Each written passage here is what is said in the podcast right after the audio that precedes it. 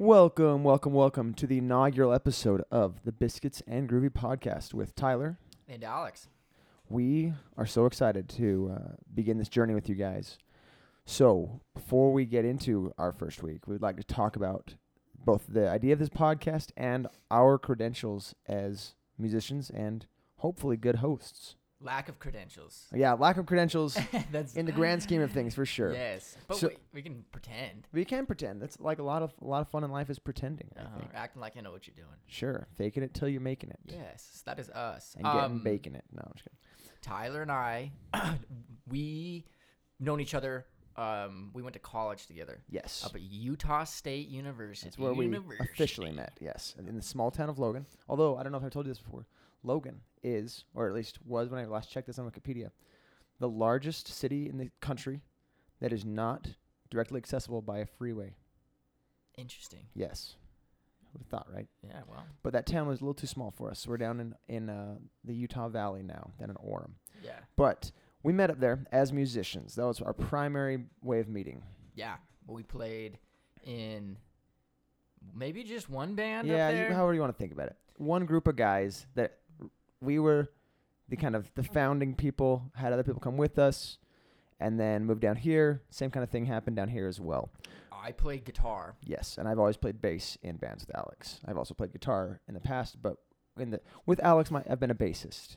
But outside of that, we also are music ap- appreciators, Yes. aficionados, fanatics. fanatics. Yes, as, I as, don't know. As many people would claim to be. Sure, I, yeah, and and you know, I love music. Well, yeah. I mean, I, may, I think everybody likes music. Yeah, sure. I uh, I won't even comment whether or not we like it more than other people. We like it as much as we like it. That's Yeah, the, it's- Um, th- it's the truth, and it's um, yeah, music's really fun. So that was kind of the we played in a band down here. The band has since dissolved, and we had all of this awesome equipment, and we always talk about music together. Just to, sure. you know, yeah. As we, each just as we like to talk. Yeah, and we're like, like we should do this um, as a podcast. sure. Um, start a little podcast, and so the idea behind the podcast Yes, it's Alex's idea originally. we we have a band um, and i think for us too it's a little self-discovery as much as it might be for you guys but we Right. tend to try to pick new newer bands that we don't know quite enough about maybe it came up on some you know listen to this um, playlist Yeah, somewhere whatever um, I'm sure we'll talk about every week how we discovered the artist if if that's uh, interesting at all. Sure. Yeah, Um, but yeah, we pick an artist and then we listen to their whole catalog of music for a whole week. We're trying. We're gonna, we're gonna be doing an episode a week. That's the that's the that's the idea. So each week we pick a different artist. We listen to their whole catalog of music, and then Tyler and I each pick three songs. And uh, each, each individually, we Yeah. pick three songs, um, and they tend to be. I feel like we've got enough of a music taste difference that I don't see in the future. And I say this right, but I don't see. I don't see us having a lot of the same choices. Sure. Which this week we didn't. yeah, that's um, right. We didn't. We uh, the, the first week right off the bat we didn't have. We, um, and we kind of commented on each other's um, choices. Oh, that's cool. I didn't think Yeah. about that song as much. Um, Yeah, and that's that's kind of the whole point of the show is Right. is contrasting and dissecting these choices, why we chose them, what we can learn from these songs, what we appreciate, what we don't like as well, what, what we'd critique about these songs, whether it's the lyrics, the production, the songwriting, you know, Whatever the the, The the, their philosophy. Exactly. Who knows? Yeah. Also, we got an artist and the songs, and yeah, so we'll pick those those three songs each, talk about them. You get to listen to it, and as much as we possible, we do this on the fly. We don't, we you know, we don't talk about through the week. You know, we don't. We're not sending each other texts like, "Oh man, did you did you hear this damn song? It was dope." Yeah, no, none of that. It's all gonna happen right here. We clarify. We clarify which songs we have like the day before, Right. just to make sure that we're all on the same boat, uh, same same boat, and everybody's set up and ready to go. Um, That's about all we got. yeah, but besides that, we kind of go for it. And so, yeah, that's the idea. We don't, we're going to discuss the band. You know, they're kind of forthcoming. Just kind of give you guys a little roundabout on what's going on with them. You know, and, and if they're if they're still playing, if you you know, and so hopefully this is like I said, um, as much as it's going to be fun for us, I hope it's Yeah. uh, fun for you guys to and kind of discover some new bands as well. Sure. So yeah, I mean, introduce the first band. Yeah. Okay. So we did say that we were, we're going to try to maybe discover some new stuff this week. As the first episode, we wanted to kind of stick to something we know a little bit, and this band is called All Them Witches. This is a band that Alex and I have listened to for a long time, and weirdly enough, I guess I want to tie it in with what we talked about how we met up in Logan. The day before I met Alex was the first time I heard this band. And actually, the, the first song I'm going to talk about is the first song I heard. Um, and I listening to it, and I was like, "Oh my gosh, like, this is just such raw rock and roll." That, and that's kind of what I was into at the time, especially. And so I, I went on internet looking for a guitarist in the area that was looking for a band, and that's when I found Alex. Um, and so, in a lot of ways, this band has been like inherently tied to the music that that I've made with Alex and the direction we've gone. I think, but um, yeah, we found this band back in the day, a few years ago. We've been listening to them ever since, and since then, I think they've come out with at least, so I think three albums. I think since then, because I th- That I think like 2013. I think at that point they did No, not that been 15. they did not have Dying Surfer yet. I think it was before Dying Surfer came out. So they've had Dying Surfer. They've had um Lightning at the door. no, no, no, that was yeah. So the ones they had, I think, were Oh, oh, oh Lightning. Oh, oh, So they had I'm, Our Mother Electricity and Lightning at the yeah, door. I think that's all they had at that point. and then Dying Surfer Meets His Maker. Sleeping Right. Through the War. right. And then AWT ATW, you mean? or ATW. Yeah, A little dyslexic. yeah. And then Nothing is Nothing as, the idea. Right. So they had two of their six albums out at the time, and since then, I think they've had a big evolution as far as music they've written, and yeah, just sounds they've created. Well, and even evolution. I remember. Well, I don't. It probably would have been. It had to have been after 2000. Probably was like 2016. We saw them up in Salt Lake City, That was And- that first time we saw Mhm. Yeah. and there was like nobody there. Sure. probably one of like 30 people. Yeah. You know, something It was not full. Very much standing room um, on the floor. Right. And then we saw them again in like the year after. It was just the year It after. wasn't. It wasn't too much after. Yeah. I think it was just the year after. Yeah. Um, and then they sold it. They sold out the place. yeah, in the same venue both times. Uh huh. Um, Probably, you know, Yeah. at least six times as many people. Yeah, oh yeah, and it, it it has been interesting to see them grow. Yeah, as a fan base and as artists, I would say. Well, it was pretty cool. Um, so yeah, we like the, we like this band, and then like so yeah, for the inauguration, we thought it would be good to kind of talk about a band, and you know, a band that's really not that well known. I would Sure. say either. As much as you know, we saw them at that one show that a lot of people came to. That might have been just a happenstance or whatever, but um, yeah, the band All Them Witches. So um, American rock band from Nashville, Tennessee. Yes. Um, consists of drummer Robbie Staebler. uh huh. Multi instrumentalist and vocalist Charles Michael Parks, and guitarist Ben McLeod. Mc- Right? McLeod. Yes, that's current. That's the current lineup. Ben McLeod. Um, but When we saw them, they had a well, the, the second time it was just it was The just the two. Oh, the trio. it? Yes, it right. was. But the first time they had their their old keyboard organist. I guess he he plays mostly a Rhodes piano, so I guess I'd call him a keyboardist. okay. But his name, not Draper. Draper was the replacement. It was Alan. Allan Van Cleave. That's right. I forget. Allan Van Cleave was one of their also other founding members, and then I believe after yeah they only had one one actual album. The most recent one, Nothing as the Ideal, was the only album that did not have Allan Van Cleave. And then Jonathan believe. Draper is just Well, a he- shout out. yeah, he was well. uh he was an inter intermittent keyboardist when after Allan Van Cleave left the band. I don't know. I from what I understand, they hired him knowing that it was going to be a short term thing. Basically, they said we want to have a, a transitional period where we still tour old songs that have these while we while we figure out how to play them without keys, and then that's that's how I understand it. But Um, formation early years 2012, Yes. 2015. They met at a bar, right? Ben met the drummer. uh, initially, yeah, I, I believe so. Um, and then Parks was working at a, as it says, a corporate hippie store. Well, uh, so I understand they were all or not Park. Parks is actually the only one that wasn't working there, as far as I understand. But is that what it says? That Parks is working there. Um, I heard, I understood that Ben yeah. and Robbie met there, but no, yeah, Ben Ben met Parks, followed by the front man. Yeah, yeah, yeah. yeah. Ben met after meeting the bar, followed by the front man of Basic God, do you remember what they're both working at a corporate store? Yeah, so Ben, or maybe it was I don't know. Maybe I'm reading this wrong. No, no, no, no, no. The drummer and Parks both worked at the. okay, So yeah, okay. Because I I remember, I remember the drummer kind of Robbie being the the central, the guy that kind of met both of them, and they all kind of came together around okay. that. So yeah, Robbie was working with Parks, Yes, and then met Ben at a bar. Correct. And then go. afterwards, they met, they brought Alan on. Mhm.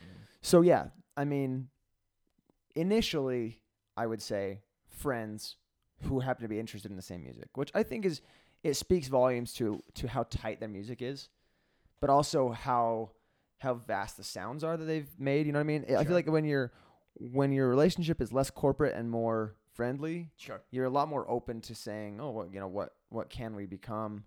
Rather than we gotta meet the needs of an audience. Yeah. Which you know, there's there's a good balance in the, in the music industry of, you know, finding that balance to be able to make enough money to stay around to make the music, but also being true to yourself in order to make music people like. You know what I mean? Yeah. Well, and so make music people like. I think the, so. Their genre name like I don't know what people are qua- um, categorizing them as: blues rock, hard rock, stoner rock, psychedelia, and neo psychedelia. Okay.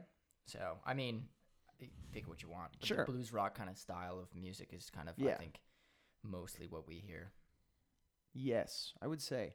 That's, would say, that's uh, what I would give them. A, Yeah. Well, and, and I would say in in recent years, it's it seems to me like Ben kind of provides the blues side of things, and Parks and Robbie, um, from what I've seen in interviews, they're a lot more like into uh, I don't know, like Eastern experimental music, things that don't use blues scales as much. okay. Um, so like they have, they're like some of their songs have a sort of an Arabic flavor to them Okay. especially like in the middle two albums, I believe.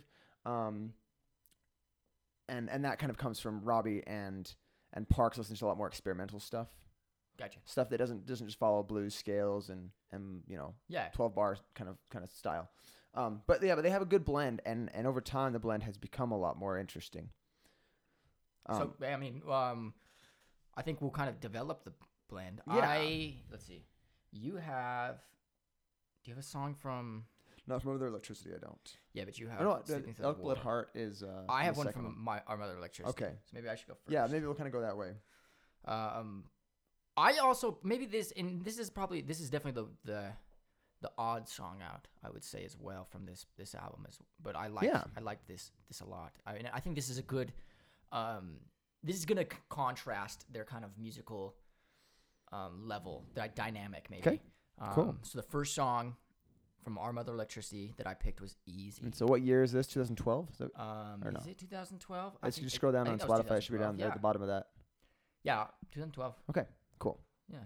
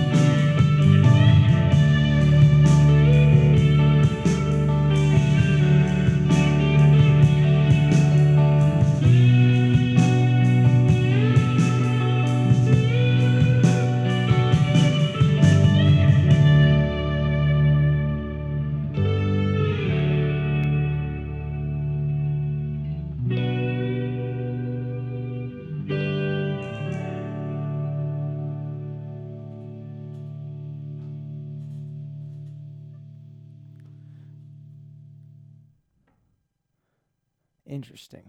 I feel like I almost have to like uh, give it like a rather than rather than a clap. Like, like you said, it's it's it's definitely going to show off as we go on the dynamic range as far as volume goes and as far as like intensity goes of their music. Um, and I think I think a lot of that in the song comes from the composition style, where like you couldn't necessarily point out like um where the verse ends, where the chorus begins. Like it's at least to me, like when I'm Yeah. listening to it, it kind of just you go through the whole song goes through, and it's just one verse leads into the other one. It's not like I'm trying to like the exact opposite example would be like a lot of I mean pop in general. You know, you, you can feel the drop coming at the at the end of Yeah. the last the Yeah. fourth chord on the progression. All of a sudden you come in and it's the chorus Right. and and you know there's a distinct downbeat. Whereas this one, it's just I think a lot because of the slide guitar keeping it all glued together. You just kind of Mm, it's a rhythm- big old the- poem, yeah. The rhythm measure is one is repetitive. Um, enough like the the, You mean the- like the the- the- picking style. Okay, cool. Um, yeah, and then uh, it's just pocket drums. yeah, right? exactly. Yeah, the pocket drums for sure. kinda- it's very very grooving along, keeps it going. Yeah, and um, the one thing that's funny is when I was listening to the, or I was reading the lyrics, you get to the bottom, and I was saw that it was written by people that were not in the band, and I was like, wait, what? I was like, I didn't think they ever had like you know songwriters come on with them or or Yeah. and I was like, maybe it's a cover. And so I looked up all the people in the band, the, the songwriters, and they're in this band called Sugababes. And I was like, wait, there's no way this is a cover. And I looked up the the um, Sugababes song called Easy, Yeah. and it's not at all the same song. I think someone just just Oh, went through and saw that song called Easy, and they put this other people. Oh, that's but I was like, oh my gosh, this is crazy. I've been listening to them for years, and I had mind no idea. Yeah, but no, this is as far as I know, not a cover. Does not sound like it is. Not a cover. Yeah. But um, another interesting thing about this one, it's Ben McLeod singing, Yes. Okay. Yeah. Not Michael say, Parks. because it does not sound like the rest of them. Right. Yeah, I think I, as I understand it, half the songs on this album, more or less half, are Ben McLeod singing, more than ha- uh, half are Michael Park singing, and I think that's that's interesting. Like, not very many bands, um, or at least notable bands, went through a, like had one person in the band sing and then switch. Yeah. And, and you know it's, it's on the first album, so it's not like they did you know half their career and then decided oh, actually we're gonna switch. Right. Um, but like I think that's an interesting thing to point out, maybe to, to non-musicians, that it's never or it's not necessarily a clear choice who's going to be the singer in your band. You know, just because like it's it's possible that multiple people in the band have had singing experience, or it's possible that not very much, like that none of you have a lot Yeah. of singing experience, which is how I understand the, the case in this band. Uh, none of them were like great wanna be the singers. singer. Yeah, exactly. yeah. They're all like, well, we, but we need a singer to sing, or else we're going to be an instrumental band, and no one's going to pick us up. So, who's going to pick up the you know the mantle? Right. And so they, they tried both of them, and they decided in the end, or at least thus far, that Michael Parks is going to be the singer. Interesting. Well, there you go. Yeah, Um. good choice in my in my opinion. Like I do li- I do like his singing. singers. Yeah, yeah. But but I think we'll see later that you know I mean you know maybe maybe Ben would have been an even better singer. Who knows? Like going forward, if we had an alternate reality that we could look at where Whoa. Ben stayed, yeah. But but I've really appreciated the the evolution of Michael Parks' singing and his lyricism as well. Okay, cool. Well, I mean, I was gonna ask you because I was. I, mean, it could have, as, as far as I know, it could have just been him discovering his voice. Um, but it being Ben McLeod makes more sense because it is a different sounding voice than the rest of the music we're going to hear. Because you didn't have one off Our Mother Electricity, a song, Right. And so even yeah, jumping into Lightning at the Door, um, because that's gonna be your first Right. song. Correct. That's gonna be Park singing. Right. Probably their most popular album would I say Lightning at the Door. Right. Um. Well, so I'm I'm a, a member of a couple forums on Facebook uh, around this band, and I I actually a while back conducted a a head to head um tournament of every song they have. On Dude, a, a randomized. Yeah. Basically, I just randomized them all, put them into a bracket. Okay. Um. And every day. Did a playoff. Yeah. But yeah. More or less, I did. I did the uh. What's the the uh, March Madness? I did the March Madness of all them witches. Oh yeah. and um and this song didn't win but it was up there like i think it was like final four Yeah. um and a lot of this this album just w- has a lot of powerhouses Yes. and like a lot of these these songs went really far um yeah i think i think this is probably their most popular song as far as plays go maybe not at this point but when I first found them. Like I said, this is the song I first heard by them, Yeah. and this was at that point their flagship song for sure. And you, I'm gonna look on Spotify. Yeah, look at look and see what their top Yeah, plays that's, are. now. that's gonna be their most played song. Okay, gotcha. So By far, by far, okay, but yeah. So what's the number two as far as? three times. Okay, The next one's the Marriage, Marriage of the Coyote Woman. okay, But this which, one, which is also from that album, isn't it? yes, it is. Okay. So, yeah, this is a very popular song, and as you know, as far as their fans go, and you know, maybe we'll see why when we listen to it. Sure. Maybe we'll talk about that. And do I you want to do you want to just get into it, Yeah, or yeah, yeah. I think the song will speak for itself. Yeah, totally. Come here, primitive, a die like a slave, riding on the wings of that Jesus snake.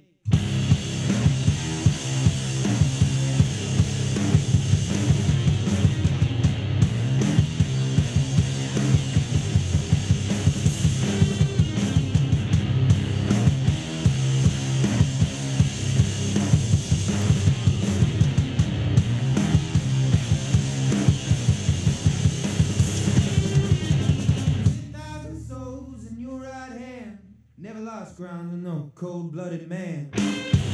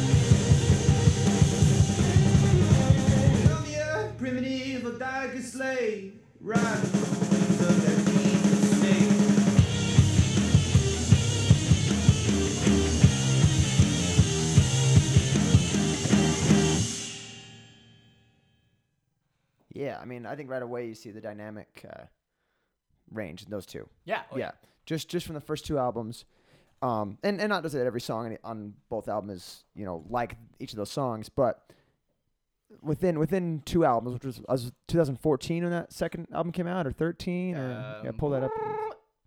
Thirteen. 13. So within within a year of each other or so, um, you got those two songs, very different. You know, Yeah, uh, but you didn't get a lot. Of, Easy was definitely this, like I said, the standout song Right. of that. as far as the, the soft ones go. Right. On that, even that first album. Yeah, but I'm just saying, like, um, like think about any other. Let's just, I'm just, you know, other bands that that have some level of fame, but not like huge bands. Usually, it's because they find a sound and they stick, and to, stick it. to it. And not to say that they hadn't in those first two albums, but being willing to say, "Oh yeah, we're gonna play a slow blues song." I think it's good that they are able to do that. Though. Yeah, and I, I think that's that's really fun. Um, I don't think at either of the song, either of the shows we saw, they played easy. I doubt they are play, No. still playing that at this point in their career. But I think both of them they played when God comes back. Yeah. and um, and I bet they will continue to do that. Maybe not though. I don't know. Um, and I just remember the crowd. That's like as soon as he comes in with that that vocal hook at the beginning, it's like y- the whole crowd is like, "Oh man, I, I freaking." Well, and th- the, the other one I'm gonna do too is in. another one where I think everybody listened to and everybody liked a lot too, because I'm gonna switch it on you out of little little bit of um preference. I'm like, Okay. yeah, I'm gonna mix You're it gonna up. you're gonna switch your next one? I'm gonna mix it up. Yeah, number 'Kay. two. I'm gonna just on the on the fly mix it up for you. Okay, Um, and let's listen to this one and then talk more about both of them. okay, That that's sound fine with me. That's Yeah. cool with me. Yeah.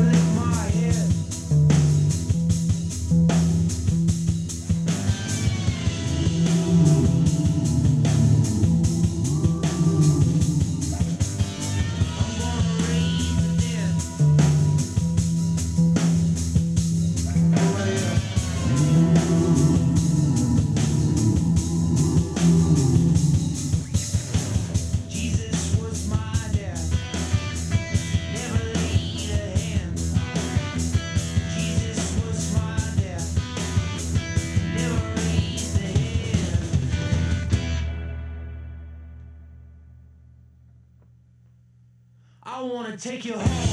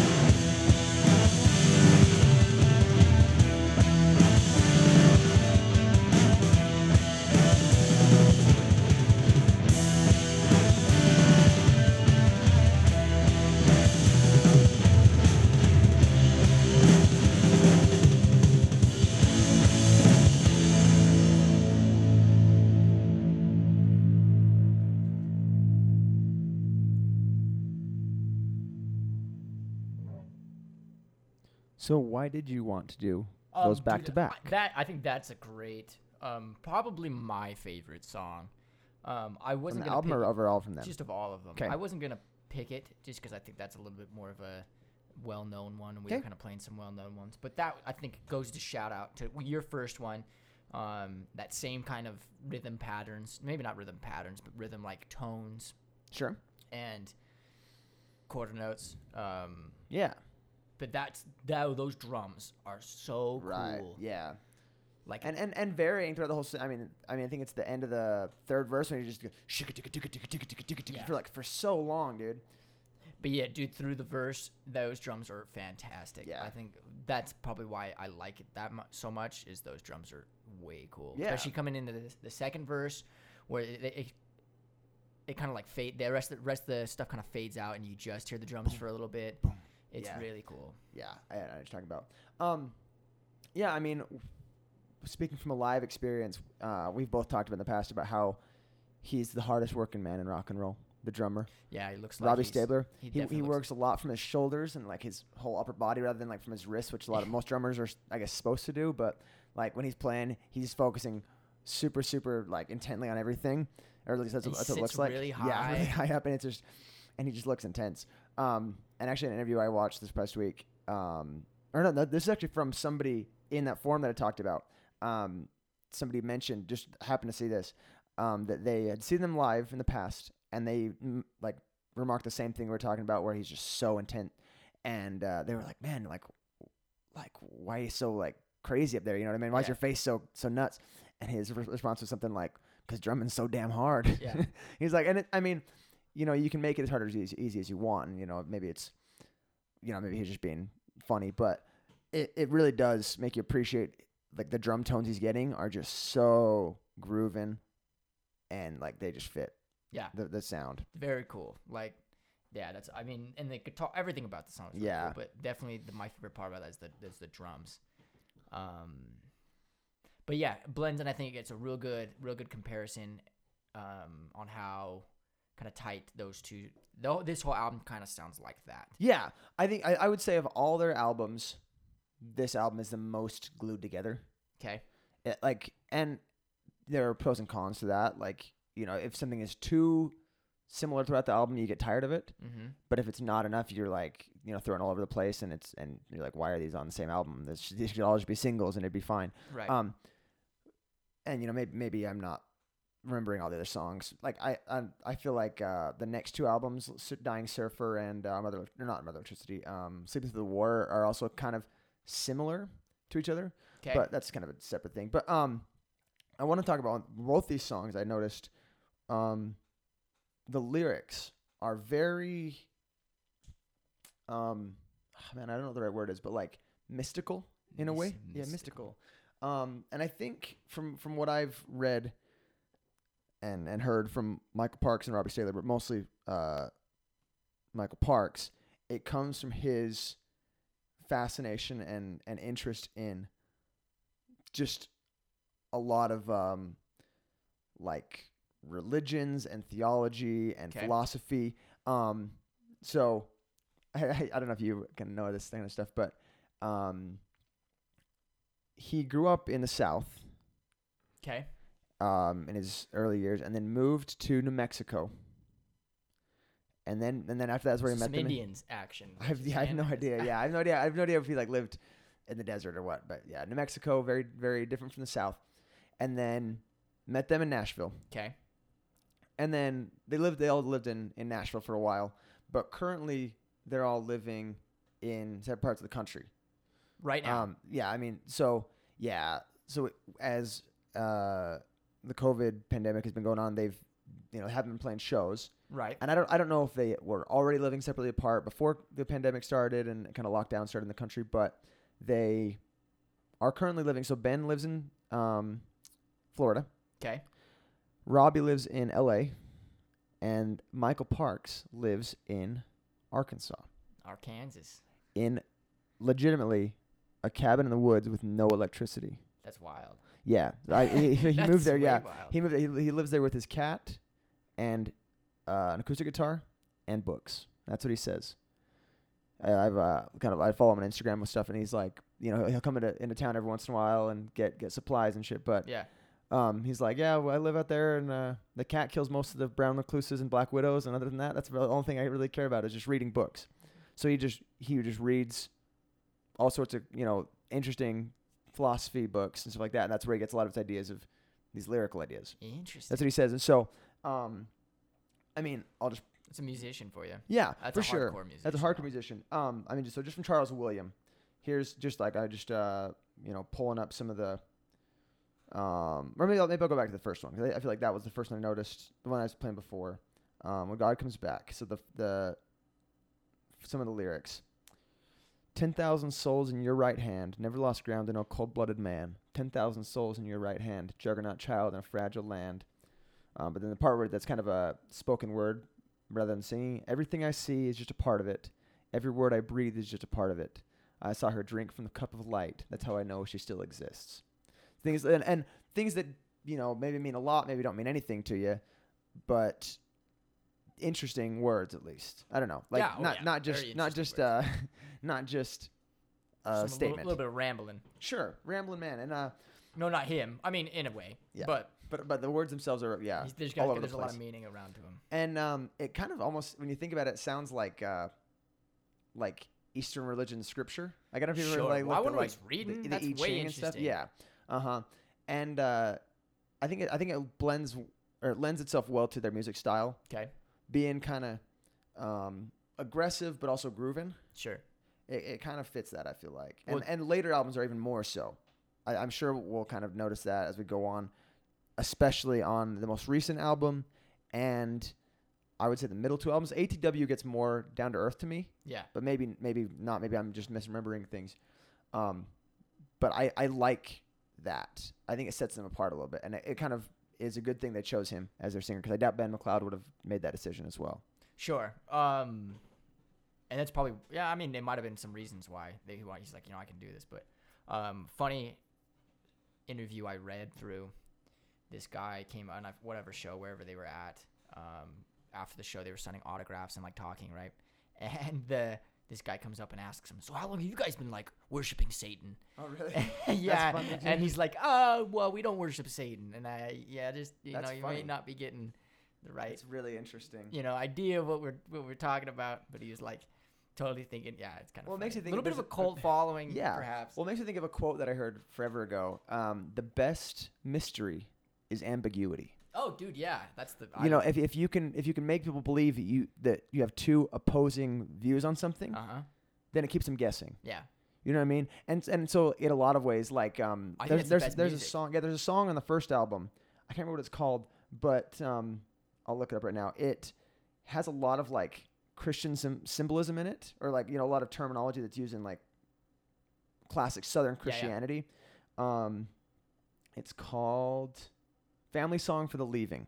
If you if you just read through those lyrics later, you know, as an audience, but um, you know, compare that to when God comes back, or um, you know, I think I think think of a song on ATW um, that talks about somebody having cloven feet. cloven. Yeah, um, it's called half tongue, Mm.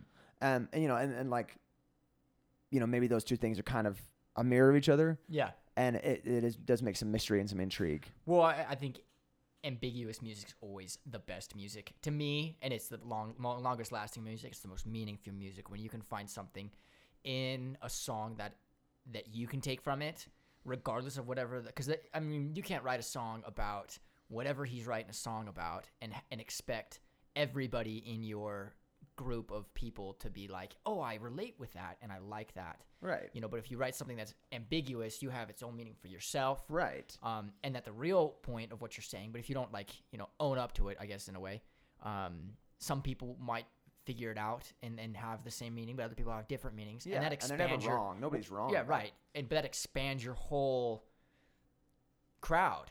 You know, Right. if, if you're able to become am- ambiguous in that sense of like in your writing styles, you'll have a bigger uh, group of following because you're not biased. You know what I'm saying? It's an it's an unbiased way of of going about um, sharing your music. Not to say that you're right or wrong. You know, what's the song about? You know, if I tell you what the song's about, then that's the only thing you can think about it. And if it was not, if it wasn't about what you thought it was, but I mean, at the same time, you know, it's kind of adult. It's very grown up to have an ambigu- ambiguous song because um, I'm not going to tell you what to think, Right. and I'm not going to tell you, you know, that I'm I'm a I'm a semi tell you what I think. yeah, and I- Maybe. and, and I'm gonna then let you can kind of figure it out. right. But if I get up on a mic and I tell you all this, you know, if I get on my soapbox on the mic Right. up on the stage and tell you exactly what I'm thinking and how I feel about God, and you know, and it becomes more of a discussion than a preach. Exactly. Well, and, and at the same time too, then you, you start pushing people away, and it not and it becomes outside of the music. You're like, I don't like this guy because of what he's saying about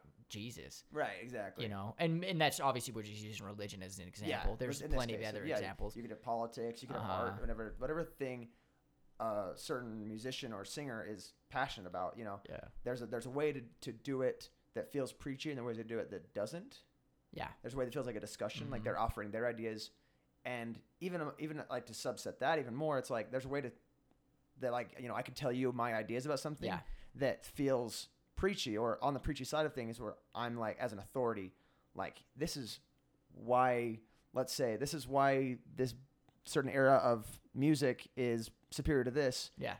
you know, and I could say like objectively, here's A, B, C, the reasons why, but like that feels preachy. Whereas I could say, I think it it's better because of this and this. What do you think? Yeah. and I feel like that's that's a better way to do it, in my opinion. Yeah. I mean, but you know, Maybe you're wrong. Yeah. Maybe I'm wrong though. You know what I'm saying, though. Yeah, it's all this. It, it- it's all watered under the bridge eventually. But people who can have their own ideas are more quality um, sound listeners. Sound listeners, music, I don't know what you're getting music at right listeners.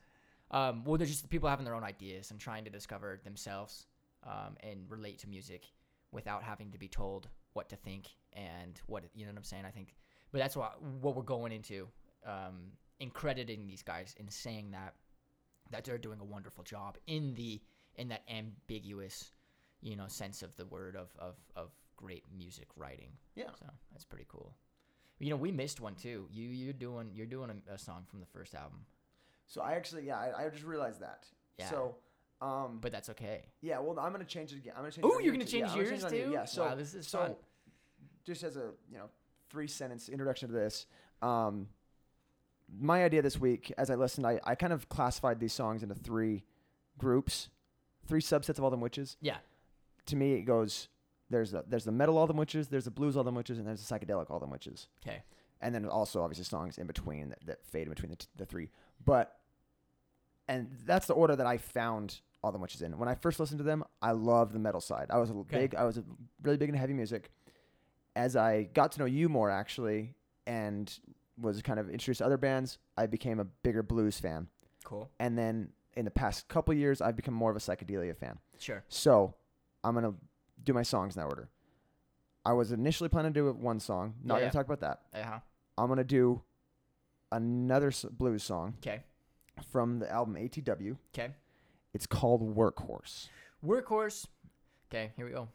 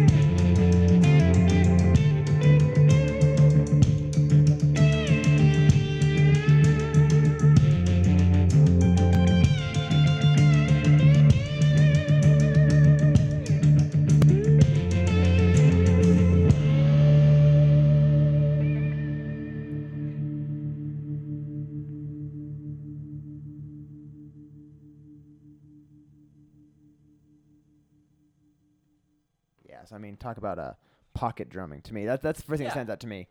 Um, not necessarily like complex drumming. There, you know, there's a little bit of variation, but throughout most of the song, it's taka ta, taka taka ta, taka ta, taka Yeah, yeah. for the, so long. I, I like a Western kind of song, Western kind of style of music playing, but his voice doesn't fit that.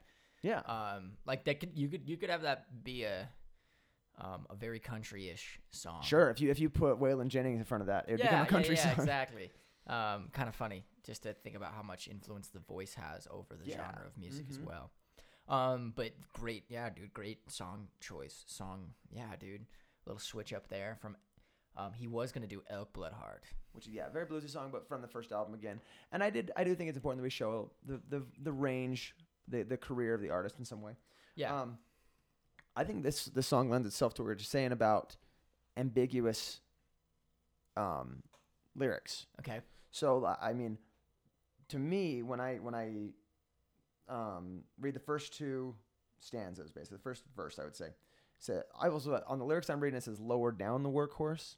In my mind or in my ear, I hear Lord, I'm a workhorse. Ooh. Okay, so I don't know, but I'm gonna I'm gonna go with what I how I hear it. Uh, Lord, I'm a workhorse when I'm able, more like a war horse caught in the stable of my mind, stapling my mind, oh stapling my time, time, time.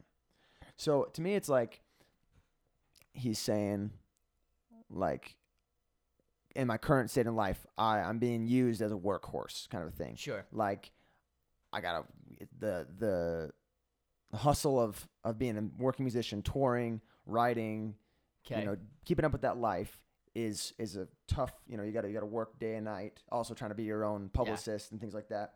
Um, and but I think what you're saying is like, but I honestly would feel more comfortable being a war horse caught in a, but I'm caught in the stable. Like I I'm more. I'm I'm more interested in like you know, just being myself, being a war horse, being ferocious and and a go getter, but I'm caught being a, a workhorse kind of thing. yeah, yeah. It's like I wish that I could be more free about it, but to like it's a sad fact about life that we got to be workhorses as well. And you know, and that's just like, you know, I'm sure you have a, a if you read those, you have a totally different interpretation of what they are. Yeah. And it's like and that's kind of the beauty of it. yeah, well, exactly. He's writing about a horse. He's not a horse. Yeah, he ain't a horse, It's or not, unless it's he not. is. He's not getting on the mic and being like, "This is a song about me Exactly. and my car and when I was going across America." And then he sings about him going across America on his car. You know, Sure. this is like he's a workhorse, and he's describing himself as a workhorse, and it's like, what but maybe maybe he's not talking about himself. You know, maybe he's talking about somebody else. Yeah, exactly. who knows? It's it's a it's a It's cool. it is cool. It's very cool, and it's and it almost I don't know, and like the style of music kind of flows away, and, and it's listening to the lyrics is, is as well. But I feel like his, his voice blends very well into the the music that they're playing, and so you can almost get you can get really lost um, in a lot of their songs. Yeah. just because of how well their instrum- instruments are um, played. played and and I would say they've they've found the right way to mix. There's just everything sits right in the mix. You know, nothing nothing Mm-hmm. sticks out too much. And I, I I mean, I think it's gotten better, which I'm gonna assume is gonna be how most artists are that we talk. You know, that's Yeah. my my experience. The later the album, usually the better production because there's more money involved. Sure. Um, or maybe because there's better People. experience. Yeah, I know. You know, you've you've done it once or you've done it twice This or five not a times. this is not a self Right. album. You got some dude that's been doing Right. it in Nashville for years. Yeah. Um, but like, I feel like there are some songs on the first album, like what first one that comes to my mind is like Right Hand, um, Okay, that's a good one. that that kind of doesn't quite sit as well. The the mix doesn't like the the voice doesn't quite fit in the mix for me. If I remember Okay. like, but I feel like especially after the second album, after um Lightning at the Door, Okay. it becomes like nearly I can't think of any songs after that where anything sticks out as far as like bad a bad mixing decision or a, or, or an inexperienced mixing mixing decision where you know they maybe didn't have the money or the experience to recognize oh that's we should lower the Yeah. the mids or you know add less reverb to to a certain part of the song um and I I think that's uh just speaks to the experience of humans speaks to the human uh the human experience itself maybe just Cool. we, we learn things we improve and we make them more our, our own product Yeah. Um, and maybe kind of bouncing off the like what you're saying with the improving part. Sure. My last song is gonna be from the album "Sleeping Through the War," 'Kay. and so's yours. Yes, they are both from that album. Um, I think it's very um, important to recognize or s- a- acknowledge this. Um, Sleeping Through the War was done in 2017, so this is later, right? Of Mhm. course. Um, produced by a man named Dave Cobb, Nashville. Yeah, Nashville's Dave Cobb. This he's a six-time Grammy award-winning Really? American producer, songwriter. Did you have Music list of what he's won Grammys for up there by chance? Or if not, no Um, worries. But No, I just saw Okay. that. That he's. 'Kay. I mean, we could. I could probably scroll down and find Grammy Award for Best Country Album for Jamey Johnson's "The Guitar Song." okay, um, Americana Music Association. Um, Grammy Award for the Best Americana Album. Um, Producer of the Year, he was nominated. Um, Best Country Album. So with Chris Stapleton's "Traveler." really okay. Um, Grammy Award for Best Americana Album. Jason Isabel. Jason some, Isbell, dude, I love Jason mhm, Isbell. Something more than free okay, um, nomination there. Another, another Jason Isabel, Chris Stapleton from a room. So it looks like Okay. he kind of so yeah, I mean, in in modern country, I don't know how closely you follow country. Chris Stapleton and Jason Isbell are two very well respected singers, guitarists, songwriters in in the country world like- currently. cool. I mean, like I, I didn't know that, that that David Cobb. I don't know who David Cobb was. I'll say it that way. yeah, and to to recognize that he produced those albums, it's very interesting to me that they chose him to, to produce this album. But also, Well, though, check this out though too. So, um, he did Rival Sons. He's done stuff for Okay. Rival Sons. He's done stuff for Lady Gaga. oh, really interesting. So he's kind of a Marcus King Band. That's another. oh, Blues yeah, I know, yeah, I band. know, yeah, they're kind of cool. Um, I'm just kind of scrolling. Yeah. and finding some. Yeah, there's Chris Stapleton, Zac Brown Band. Okay, A lot of people like those guys. Um, a lot of people, dude. Like, sure. Okay, so he- he's a, he's a fairly well-rounded guy, but it sounds like a lot of Americana and country, mm-hmm. But other things as well. and then some some of this rock, blues, rock music. Yeah, but I, so I would say this album is their most psychedelic or most like experimental. Sure. I saw in an interview, um, Parks, Parks, the bassist singer, was this album. He's like, we wanted to get, um, I think he, more on the psychedelic side, and then he said he wanted to get a bunch of girl singers, Okay. um, for harmonizing. So he's got there's three girl singers. Shout out Caitlin Rose, Erin Rae, and a girl named Tristen Gaspadarek. Yes, Gaspadarek? Gaspadarek. Maybe. know, yeah. I don't know. Interesting. It's she's credited as Tristen only. Okay. But yeah, those three girls are Does going it to say be. what song she's there on? I mean, um, well, they're going to be on. Uh, Am On I yours. going up? Okay. The song that I picked. Um, Okay. I'll listen for them. Listen for. I mean, if you hear any female voices, those, Yeah. it's going to be one of those three or all three of those. Yeah, or two, maybe. Yeah. Two is also a possibility. hmm Do you want to get into it, or do you want to say anything else? Um, I think we've pretty much like work like yeah. I think we covered everything on Yeah. to talk about that. I mean, like I said, so this is kind of okay. What the ATW was after, so Workhorse was after these two last two songs we're gonna do. So we are kind of We're going back in time. I'm back, yeah, going back in time a little bit, but um, I don't know, dude. I really like this song. Yeah, yeah. I think everything everything about this song I I, I love about this song. So this is this is one that comes like from since we've been listening to All Them Witches for a while. This has been one that I always listen to a lot. Okay, Uh, but it comes up on my Spotify, you know, top Cool. whatever. But yeah, here we go.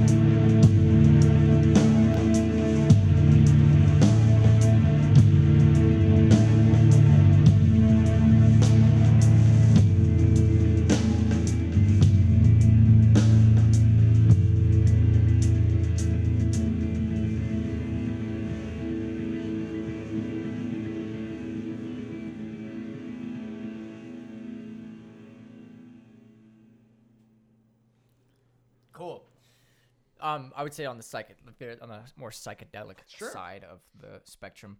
What, what um, makes it psychedelic to you, though? um the the the slow uh well the guitar tone i think first off the very uh d- reverbed delayed out Yeah. Well, so yeah, it's it's the same rhythmic uh, effect used with um, In-A-Gadda-Da-Vida. okay I mean, that's that's kind of like the the quintessential dotted eighth yes uh, lead line that, Yeah. that everyone goes back to. Um, but and- that but that yeah, that's that's the, the that would i that say style. give it the psychedelic but then dude Sure. those uh, the, going back straight back to the drums it goes he keeps the the quarter notes on the on the hi-hat yeah, and, then half notes on bass. bass snare. Snare. Yeah, that's I, I, Bass. I always noticed that at the end. I mean, Snare. it's hard not to notice it. That's probably like the third rhythm that any twelve year old drummer Yeah. learns. You know, if, if you go to a drum dude class, nail it Yeah, you probably you probably learn. Okay, here's only bass drum. Here's only snare drum, and then here's this is that, and then and then after that you could play. yeah the majority do, of the does song. some does some feels uh, you know some Yeah, steady every once feels in a while. feels in between to, to the transitional feel, feels from the bass to the chorus boom. Yeah, that's all you really all you get. Um, yeah, But- and in and out, right? Right. But funny. Cool. So I wonder. So there's there's a there's an interview that they did interview slash um, gear demonstration they did with Premier Guitar. There's a series called uh, Rig Rundown that Premier Guitar does. I'm sure you've you've Yeah. seen it, a lot of them. And uh, they did one with this band, and Ben, the guitarist, mentions that there are times live when when he, this is how he says it. He's like, when Parks is giving me the eye. When they'll be playing a song and he looks over and, and Michael Parks is giving him the eye, and he knows that they're gonna get weird. He knows that, that whatever the song was written as, they're gonna take a turn away from that. yeah, To, whether it's in the middle of a song, end of a song, he's like Michael has has a good vision of when a live setting needs a little variation from what they've what they've done in the past okay, and that's a lot of the fun for them playing live songs is, is finding those moments when there's need a need for variation. yeah, And so he said he sets up his pedal board and his, his gear such that if he needs to get crazy, he can. cool. He's like, there's there's some pedals that I use um, that I know exactly. You know, this part of the song, I'm gonna click on my fuzz, right. I'm gonna click on my reverb, whatever. But there, he has other things that are more experimental that he does like that. And I feel like this song, especially, and, and a lot of a lot of other songs as well, they probably wrote those with that in mind, saying, okay, we have this you know two minute thing at the end where the drums are going bass, snare with Yeah. quarter note hi hats, and the keyboard is holding that one big fat chord, Mhm. and the guitar's got the same riff over and over. Where you know if that if this is the time on you know and they're doing playing it live To get weird. to get to get weird, it's got a it's a big empty canvas. Sure. And and I think, you know, whether they do that, whether they say that, you know, to each other, we're gonna write a song that has a two minute section that we can do whatever we want with live, Yeah. or whether they just happen to write songs that have those things in them because they enjoy it so much. Um, I don't know, but I would say that's a, a big thing that, that makes them not pop music. you know I mean? you're never gonna find a pop song in today's age that has That an there's- out- a- outro like that. Yeah. Um, or that or that are just in general where the where they get weird. Right. Everything's very yeah. I know. What you're saying. Yeah. Um and and that's really been a lot of fun for me to see them live and and recognize those times when you know they play a 12 minute version of a song that's normally 6 minutes something Yeah. like that. It's cool to me. Um and I, I bet a lot of the bands that they respect and listen to growing up did that as well. Yeah, I was gonna say we can jump into some um just real quick other groups which all of them which isn't been compared to. Sure. Um Kyuss, K Y U S S, yeah, right? Kyuss, yeah. Kyuss. No, that's right. It is Kyuss. I always say Kyuss? But it's Kyuss. Okay. Uh Blue Cheer. 'Kay. Tool, Okay. Queens of Stone Age, Pink Yeah. Floyd, and Zeppelin. Okay. Which I mean, you, I think Yeah. kind of so like the last two, especially everybody's like everybody can you always can be like they kind of sound like you know. Yeah. Um, but yeah, okay, sure. You know, comparing them to some big bands, but definitely have their own sound and style. Right. But just going along with the Yeah, I rules mean. I don't, I don't know.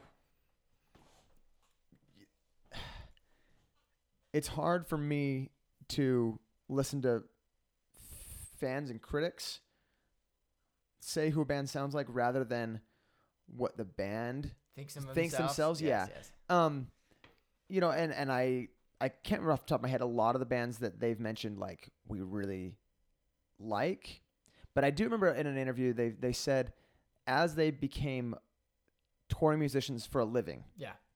one of the things that they didn't expect to happen to them that just was a, is a consequence of touring of a touring musician's life is that you have no chance to see other bands live throughout Sure. throughout your touring when you're you know if let's say you're touring for half the year Yeah.